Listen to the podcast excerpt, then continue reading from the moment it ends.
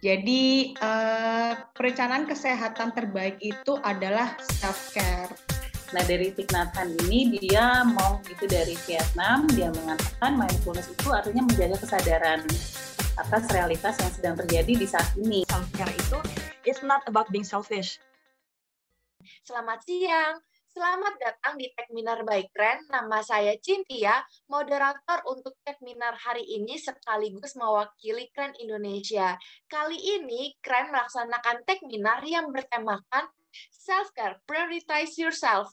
Nah, buat teman-teman sering banget nggak sih di lingkungan kerja mungkin, atau mungkin eh, yang bahkan di lingkungan keluarga sekalipun, ataupun di lingkungan pertemanan, atau di lingkungan sekolahan ya, uh, teman-teman nih merasa sungkan banget buat menolak sesuatu ya. Teman-teman, kita ini bukan robot loh, yang bisa terus-menerus mementingkan kebutuhan dan kepentingan orang lain. Karena teman-teman ini juga memerlukan perhatian dan dirimu sendiri, maka berhentilah bersikap jahat kepada dirimu sendiri.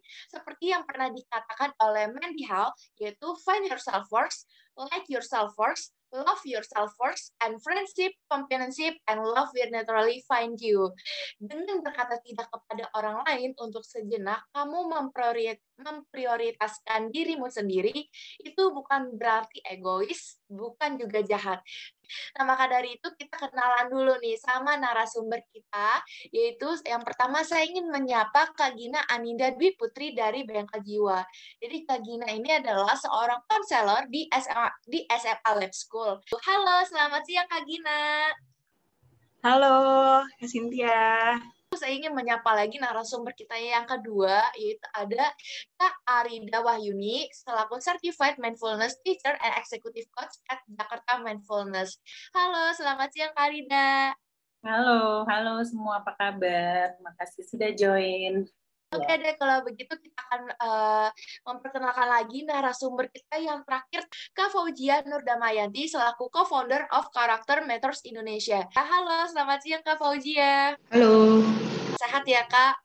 Alhamdulillah sehat. Nah kalau begitu saat ini kita akan uh, lanjut ke sesi presentasi. Dari itu yang pertama saya ingin mengundang Kak Fauzia selaku, uh, selaku co-founder of Character Matters Indonesia untuk waktu dan tempatnya saya persilahkan.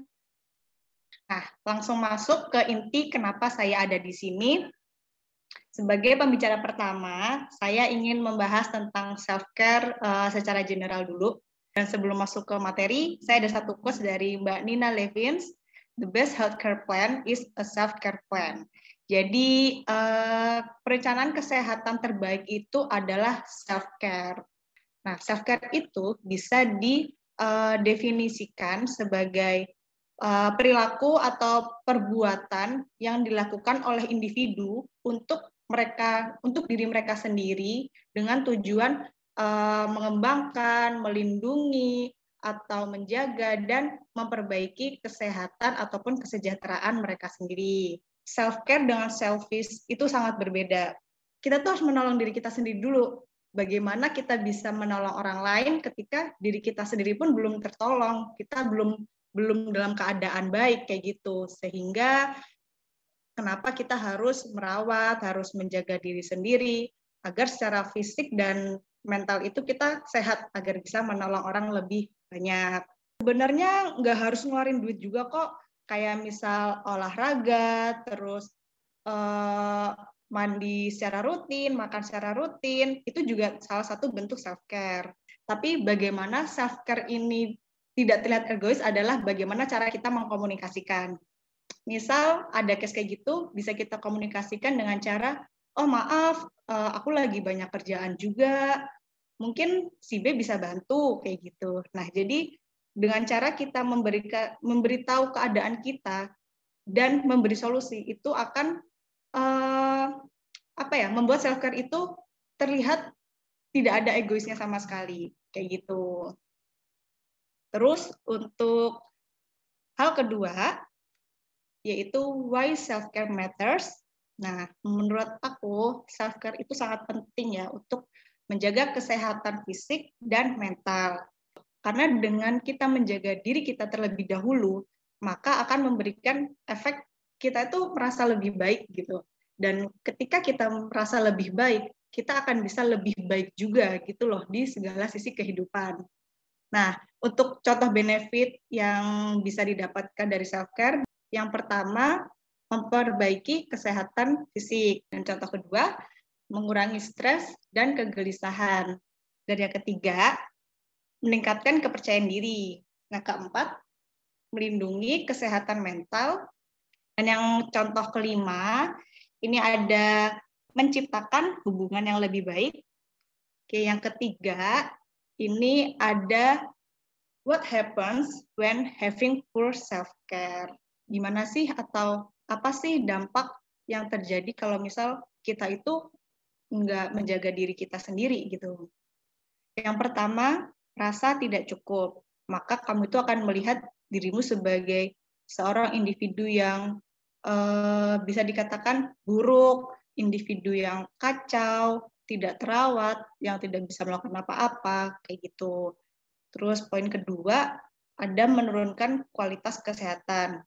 Yang ketiga, ini ada uh, nothing is your fault. Di sini maksudnya adalah semua permasalahan yang ada atau kesalahan yang ada itu tuh kita menyalahkan orang lain. Terus yang keempat itu eh, mengalami namanya mental fog atau kabut mental. Nah, eh, kabut mental ini yang aku baca dia adalah gabungan dari kebingungan, terus lupa dan kurangnya fokus. Terus yang contoh kelima terakhir hubungan memburuk. Sekian, terima kasih. Aku kembalikan ke moderator ya.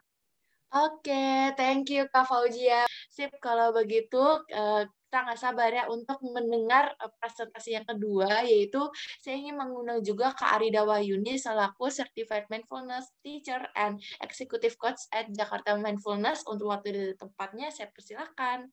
Sekarang ini saya mau membahas mindfulness uh, sebagai salah satu cara untuk self-care. Nah, dari Thich Nhat Hanh ini dia mau gitu dari Vietnam, dia mengatakan mindfulness itu artinya menjaga kesadaran atas realitas yang sedang terjadi di saat ini. Jadi be present here and now gitu ya. Dan dari John Kabat-Zinn juga uh, John Kabat-Zinn ini tokoh yang membawa mindfulness ke dunia barat sehingga sekarang jadi benar-benar booming dan dipakai di beberapa bidang. Sama mindfulness itu menyadari, memperhatikan semua yang kita alami setiap saat, tapi dia tambah tanpa penilaian, tanpa menghakimi, jadi menyadari. Nah ini karena pikiran kita ini suka banget untuk jalan-jalan ke masa depan sama ke masa lalu. Nah cuman pikiran ini sering juga isinya tuh negatif. Itu bisa membawa kita jadi depresi. Nah jadi mindfulness ini sebetulnya latihan kita untuk bisa uh, melepaskan pikiran-pikiran yang tidak tidak apa ya tidak konstruktif gitu ya dan kembali ke present moment sehingga kita bisa memilih pikiran yang lebih konstruksi konstruktif yang lebih memberdayakan. Nah ini kalau dari hasil research manfaat mindfulness ini kalau dilatih setiap hari bisa mengurangi stres, depresi, cemas. Kemudian bisa meningkatkan uh, imunitas, mengurangi perasaan negatif dan reaktivitas ya. Jadi kita lebih tenang, perasaan kita lebih positif, kita lebih bisa konsentrasi dan bisa lebih kreatif. Nah itu dengan kita berlatih mindfulness kita lebih peka sama perasaannya orang lain, bisa meningkatkan empati, kelas asih jadi memperbaiki hubungannya gitu, memperbaiki komunikasi kita gitu. Kita sebetulnya bisa bisa mengecek well-being kita tuh dari moodnya kita, dari feelingnya kita. Karena mood ini berpengaruh sama uh, apa yang kita lagi lakukan ya. Oke, nah jadi ini uh, jenis-jenis latihan mindfulness untuk self care. Nanti saya mau ngajak salah satu yang pertama itu jeda, jeda mindful. Jeda mindful itu jadi di setiap saat kita bisa berjeda dulu tiga menit ya. Tujuannya memang kita jangan terlalu sibuk dengan segala macam uh, sampai mengerjakan 10 hal sekaligus gitu itu pasti jadi stres ya multitasking tapi kita jeda dulu slow down begitu kita pilih lagi apa yang mau dikerjakan yang penting prioritasnya ya kemudian ada latihan namanya body scanning nah body scanning itu sebenarnya kita ngecek nih badan kita gimana rasanya ada yang ada yang kaku nggak ada yang rasanya ada ada yang tension nggak gitu kemudian um, pelatihan mindfulness ada juga yang kita jadi lebih aware sama pikiran kemudian ada lagi uh, pelatihan yang untuk mengelola emosi Nah, kemudian ada juga uh, latihan untuk kita sering-sering apresiasi, gratitude. Ini sangat penting buat kita punya positive uh, thinking. Yang terakhir ada lagi latihan namanya uh, loving kindness meditation atau itu untuk self compassion. Dengan latihan self compassion itu tadi itu kita mengganti coba lebih apa namanya lebih kind gitu ya, lebih ramah sama diri sendiri. Oke, nah caranya berlatih gimana? Di dalam mindfulness ada dua macam latihan, ada yang formal, dan ada yang informal. Kalau yang formal tuh memang kita seperti latihan misalnya kayak meditasi gitu ya, duduk, begitu kita memang mengamati pikiran. Tapi kalau informal praktis itu berarti hal-hal yang kita lakukan sehari-hari itu pun bisa dilakukan dengan lebih sadar. Misalnya kalau kita makan gitu ya, coba deh nggak ngelihat HP, nggak lihat TV, tapi kita benar-benar coba hadir dan benar-benar aktifkan semua panca indera gitu ya, pegang makanannya, cium baunya, sudah gitu kita makannya benar-benar pelan-pelan dan benar-benar dirasakan ya. Itu adalah juga latihan mindfulness, tapi dengan kegiatan kita sehari-hari. Nah, jadi uh, untuk self care memang kita perlu slow down. Jadi kalau punya 100 hal yang mau dikerjakan ya jangan terus-terusan gitu kayak lari di treadmill tapi slow down. Terima kasih. Oke, baik. Wah, tadi keren sekali ya materinya dari Kak Arida. Dan uh, selanjutnya saya ingin mempersilahkan ya untuk narasumber terakhir kita uh, sesi presentasi. Maka dari itu saya ingin mengundang ke Gina Aninda Dwi Putri selaku dari komunitas Bengkel Jiwa untuk waktu di tempatnya. Saya persilahkan. Oke, karena di sini aku sifatnya melengkapi, temanya masih sama juga seperti uh, dari awal tadi ya tentang self care, bagaimana memprioritaskan diri kita sendiri. Nah, sesuai dengan tema kita hari ini yaitu self care, memprioritaskan diri sendiri. Uh, aku rasa mungkin kita sama-sama saling mengingatkan aja ya bahwa saking banyaknya aktivitas yang sudah kita lakukan dalam hidup uh, atau dalam dalam keseharian kita ya sehari-hari, kita jadi lupa bahwa ada satu hal yang penting banget dalam hidup kita, yaitu diri kita sendiri. Sesungguhnya kita itu uh, tidak akan bisa memberikan apa pun ke siapa pun sesuatu yang kita nggak punya. Jadi sebelum kita ingin memberikan sesuatu ke orang lain, pastikan kita udah keep ourselves full dulu gitu. Dan ini aku ingatkan bahwa self care itu is not about being selfish karena udah pasti beda ya keduanya.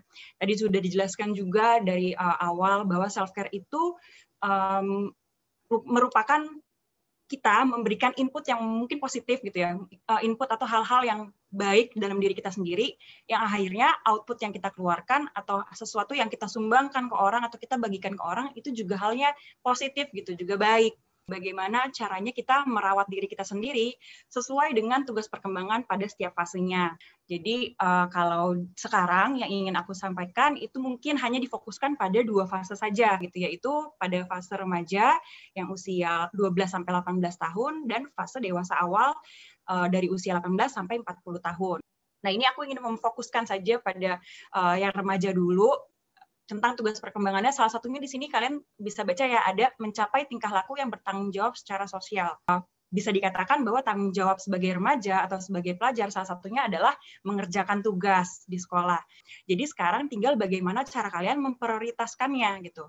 Apakah kalian mau istirahat dulu terus baru nanti kalian ngerjain tugas atau sebaliknya kalian mau kerjain tugas dulu atau kalian mau istirahat dulu Nah, misalnya ini juga di dewasa awal, di fase dewasa awal itu uh, tugas perkembangannya ada mulai memilih teman hidup, terus belajar hidup bersama suami atau istri yang mungkin sudah berkeluarga gitu ya, terus mulai hidup dalam keluarga atau hidup berkeluarga. Nah, ini juga pentingnya kalian memahami tugas perkembangan kalian supaya kalian bisa tahu nih apa yang harus kalian pikirkan sekarang sesuai dengan tugas perkembangan kalian. Jadi tidak terlalu melampaui jauh dari apa yang harusnya kalian pikirkan. Lalu ini mungkin aku sedikit uh, sharing aja ya tentang pengalaman aku melakukan self care pada diri aku sendiri, diri aku sendiri itu seperti apa. Nah, ketika aku sudah mengetahui apa apa yang uh, menjadi jati diri aku, di situlah aku mulai men-set tujuan dalam hidup aku. Aku set kira-kira dulu aku kan pengen banget berprestasi nih, tapi dulu aku nggak pernah bisa berprestasi gitu. Nah, sekarang aku bikin itu sebagai tujuan hidupku misalnya.